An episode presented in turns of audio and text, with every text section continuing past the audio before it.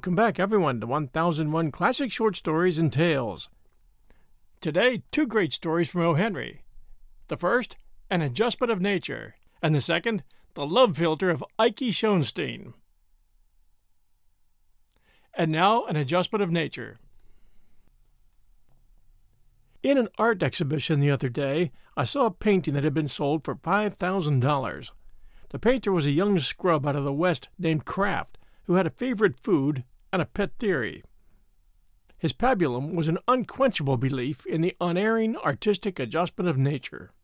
His theory was fixed around corned beef hash with poached egg. There was a story behind the picture, so I went home and let it drip out of a fountain pen. The idea of Kraft, but that is not the beginning of the story. Three years ago, Kraft, Bill Judkins, a poet, and I took our meals at Cypher's on Eighth Avenue. I say took. When we had money, Cypher got it off of us, as he expressed it. We had no credit. We went in, called for food, and ate it. We paid, or we did not pay. We had confidence in Cypher's sullenness and smoldering ferocity. Deep down in his sunless soul, he was either a prince, a fool, or an artist. He sat at a worm eaten desk, covered with files of waiters' checks so old that I was sure the bottomest one was for claims that Hendrik Hudson had eaten and paid for. Cypher had the power, in common with Napoleon III, of throwing a film over his eyes, rendering opaque the windows of his soul. Once, when we left him unpaid, with egregious excuses, I looked back and saw him shaking with inaudible laughter behind his film. Now and then we did pay up back scores. But the chief thing at Cypher's was Milly. Milly was a waitress. She was a grand example of Kraft's theory of artistic adjustment of nature, she belonged largely to waiting tables, as Minerva did to the art of scrapping, or Venus to the science of serious flirtation.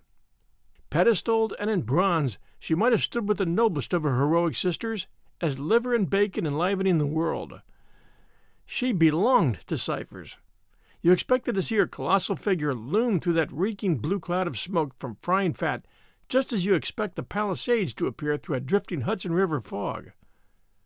There, amid the steam of vegetables and the vapors of acres of ham and the crash of crockery, the clatter of steel, the screaming of short orders, the cries of the hungering, and all that horrid tumult of feeding man, surrounded by swarms of the buzzing winged beasts bequeathed us by Pharaoh, Milly steered her magnificent way like some great liner cleaving among the canoes of howling savages. Our goddess of grub was built on lines so majestic that they could be followed only with awe. Her sleeves were always rolled above her elbows. She could have taken us three musketeers in her two hands and dropped us out the window. She had seen fewer years than any of us, but she was of such superb Evehood and simplicity that she mothered us from the beginning. Cypher's store of eatables she poured out upon us with royal indifference to price and quantity, as from a cornucopia that knew no exhaustion. Her voice rang like a great silver bell. Her smile was many toothed and frequent. She seemed like a yellow sunrise on mountain tops. I never saw her, but I thought of the Yosemite. And yet, somehow, I could never think of her as existing outside of Cypher's. There nature had placed her, and she had taken root and grown mightily. She seemed happy, and took her few poor dollars on Saturday nights with the flushed pleasure of a child that receives an unexpected donation. It was Kraft who first voiced the fear that each of us must have held latently.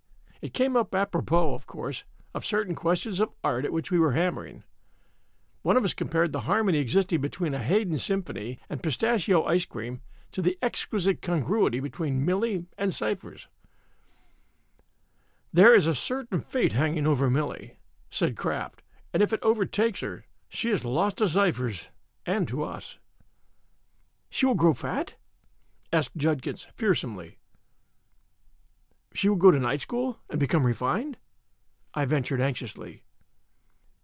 It is this, said Kraft, punctuating in a puddle of spilled coffee with a stiff forefinger. Caesar had his Brutus. The cotton has its bollworm. The chorus girl has her Pittsburgher. The summer boarder has his poison ivy. The hero has his Carnegie medal. Art has its Morgan. The rose has its. Speak! I interrupted, much perturbed. You do not think that Milly will begin to lace? One day, concluded Kraft solemnly, there will come to Cypher's for a plate of beans a millionaire lumberman from Wisconsin, and he will marry Millie. Never! exclaimed Judkins and I in horror. A lumberman, repeated Kraft hoarsely. And a millionaire lumberman, I sighed despairingly. From Wisconsin? groaned Judkins. We agreed that the awful fate seemed to menace her.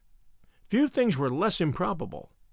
Millie, like some vast virgin stretch of pine woods, was made to catch the lumberman's eye.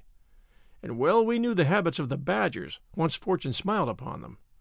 Straight to New York they hie, and lay their goods at the feet of the girl who serves them beans in a beanery.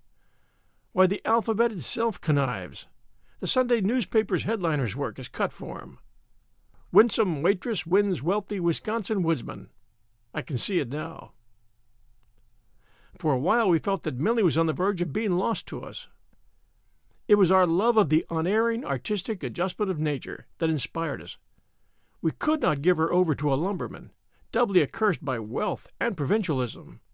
We shuddered to think of Millie, with her voice modulated and her elbows covered, pouring tea in the marble tepee of a tree murderer. Not in Cypher she belonged. In the bacon smoke, the cabbage perfume, the grand Wagnerian chorus of hurled ironstone china and rattling casters.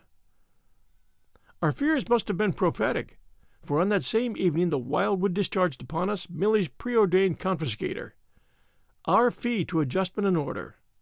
But Alaska, and not Wisconsin, bore the burden of the visitation. We were at our supper of beef stew and dried apples when he trotted in as if on the heels of a dog team, and made one of the mess at our table. With the freedom of the camps, he assaulted our ears and claimed the fellowship of men lost in the wilds of a hash house.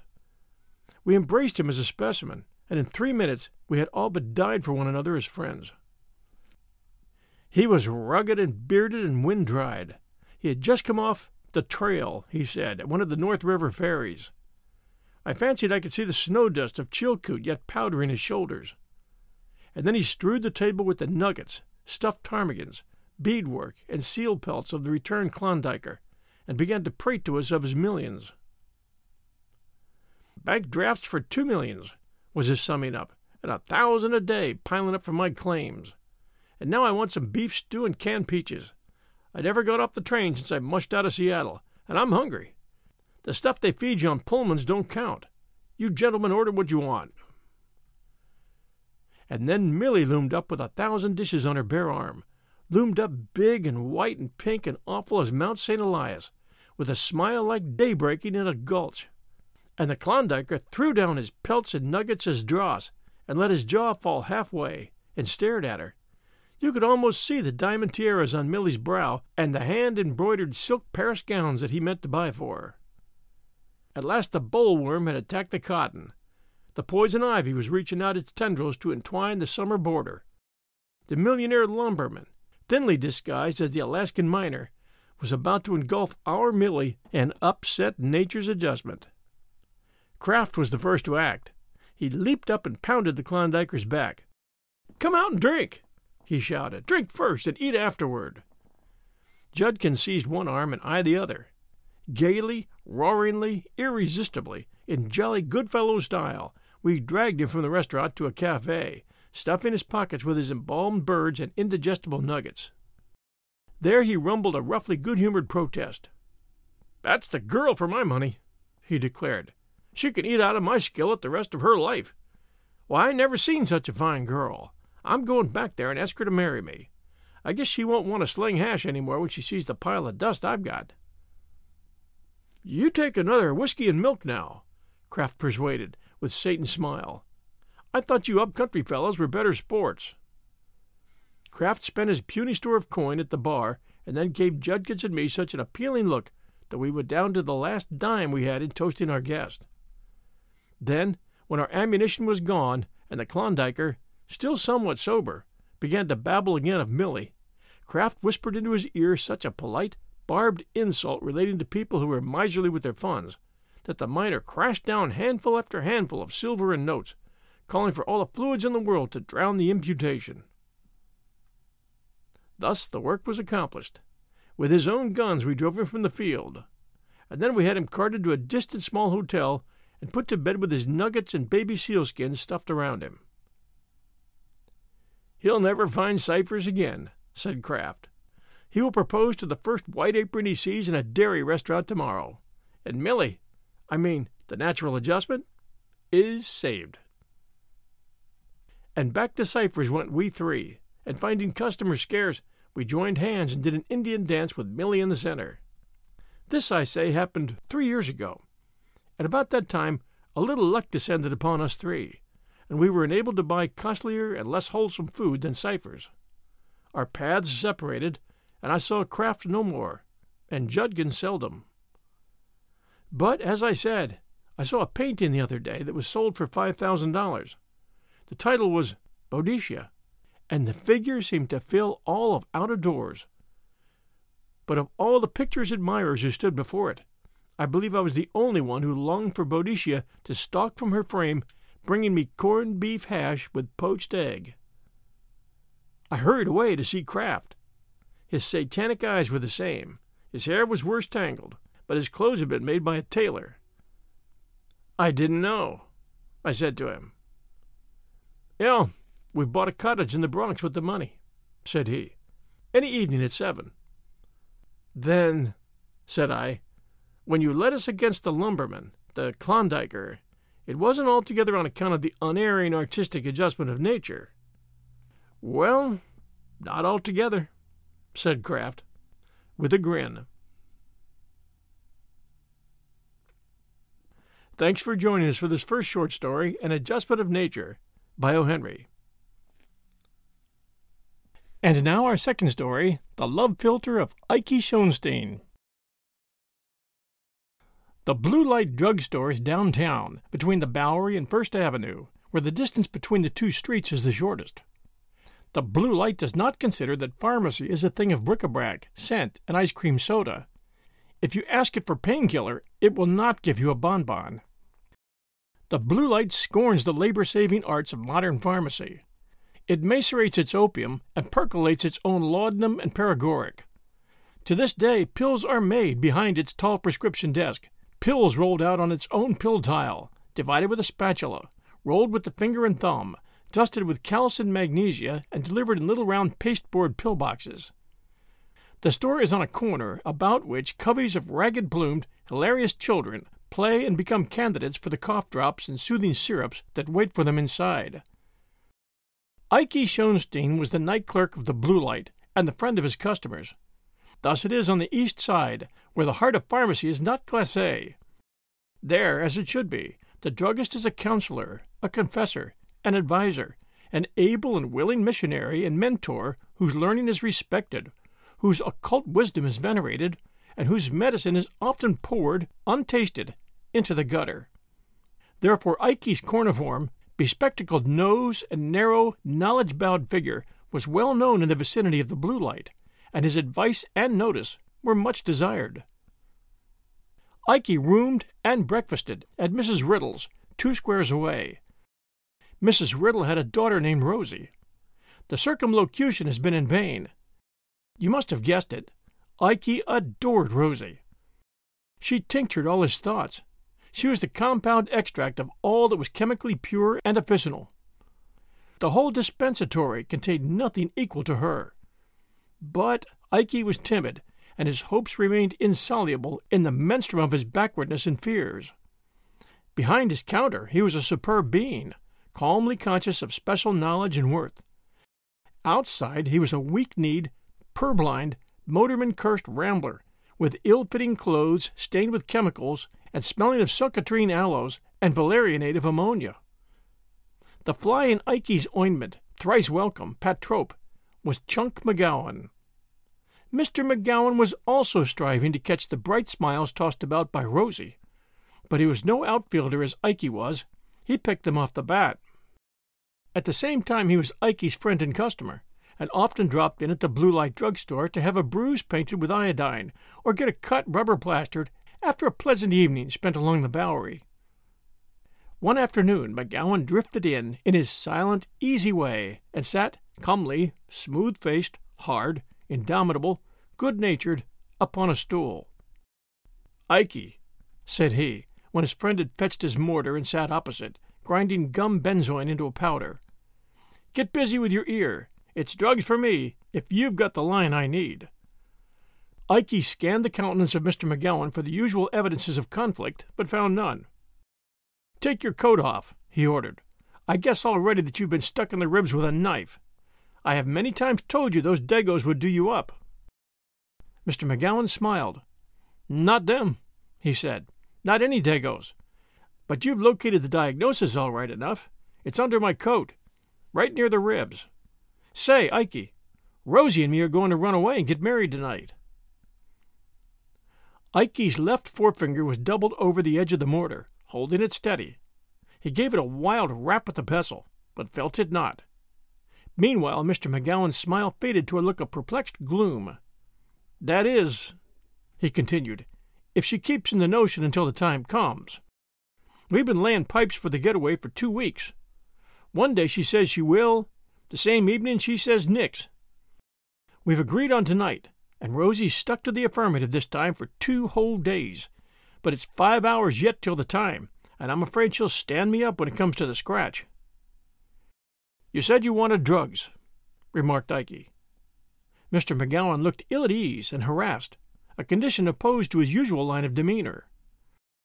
He made a patent medicine almanac into a roll and fitted it with unprofitable carefulness about his finger.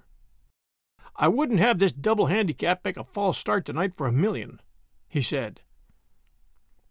I've got a little flat up in Harlem all ready, with chrysanthemums on the table and a kettle ready to boil. And I've engaged a pulpit pounder to be ready at his house for us at nine thirty. It's got to come off, and if Rosie don't change her mind again. Mr. McGowan ceased, a prey to his doubts.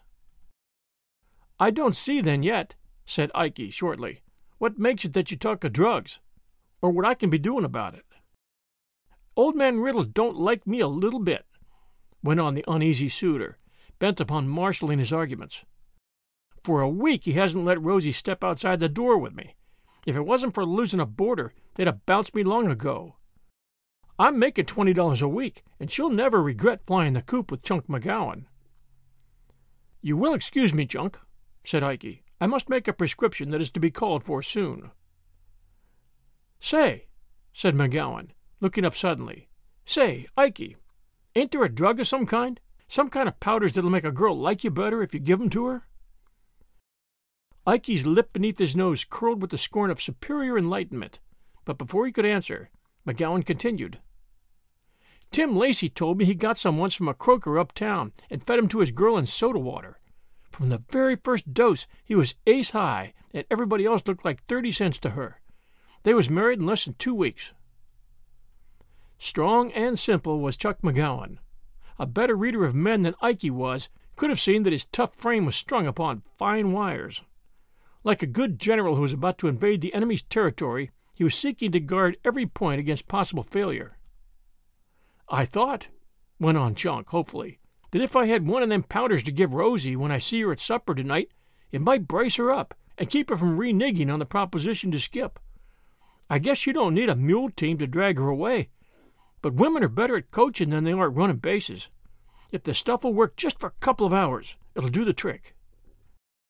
When is this foolishness of running away to be happening? asked Ikey. Nine o'clock, said Mr. McGowan. Supper's at seven. At eight, Rosie goes to bed with a headache.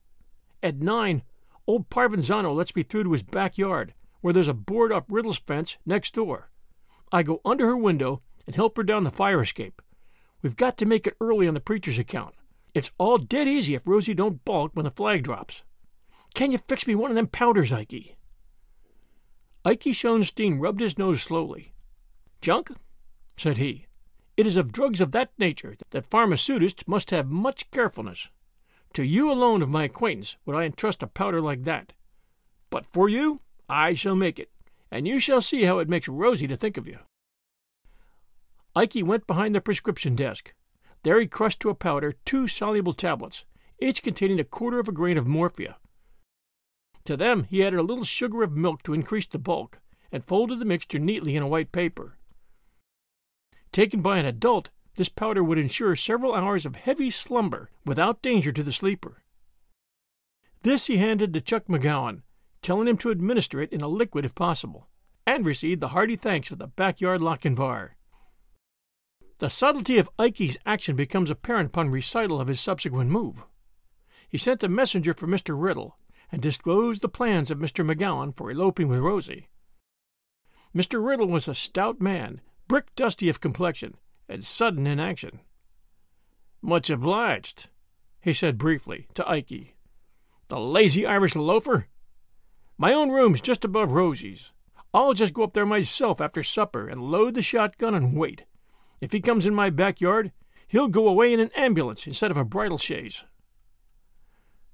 With Rosie held in the clutches of Morpheus for a many hours' deep slumber, and the bloodthirsty parent waiting, armed and forewarned, Ikey felt that his rival was close indeed upon discomfiture. All night in the blue light drug store he waited at his duties for chance news of the tragedy, but none came. At eight o'clock in the morning, the day clerk arrived, and Ikey started hurriedly for Mrs. Riddle's to learn the outcome. And lo! as he stepped out of the store, who but Chunk McGowan sprang from a passing streetcar and grasped his hand. Chunk McGowan, with a victor's smile and flushed with joy. I pulled it off, with Elysium in his grin. Rosie hit the fire escape on time to a second, and we was under the wire at the Reverend's at nine thirty and a quarter. She's up at the flat. She cooked eggs this morning in a blue kimono. Lord, how lucky I am! You must pace up some day, Ikey, and feed with us. I've got a job down near the bridge, and that's where I'm headed for now. The the powder, stammered Ikey. Oh, that stuff you gave me, said Chunk, broadening his grin. Well, it was this way. I sat down at the supper table last night at Riddle's, and I looked at Rosie, and I says to myself, Chunk, if you get the girl, get her on the square. Don't try any hocus pocus with a thoroughbred like her. And I keeps the paper you give me in my pocket. And then my lamps fall on another party present, who, I says to myself, is failin' in a proper affection toward his comin' son-in-law. So I watches my chance and dumps that powder in old man Riddle's coffee. See? Thanks for joining us for the Love Philtre of Ikey Schoenstein our second of today's two O. Henry stories. Hope you enjoyed them both. We always enjoy reviews here at 1001 Classic Short Stories and Tales. If you enjoyed this episode and you're an Apple listener, please do take a moment and send us a kind review. Reviews are greatly appreciated and they help new listeners find us. We bring new shows every Wednesday and Sunday night at 5 p.m. Eastern Time. Until next time, stay safe, and we'll be back soon.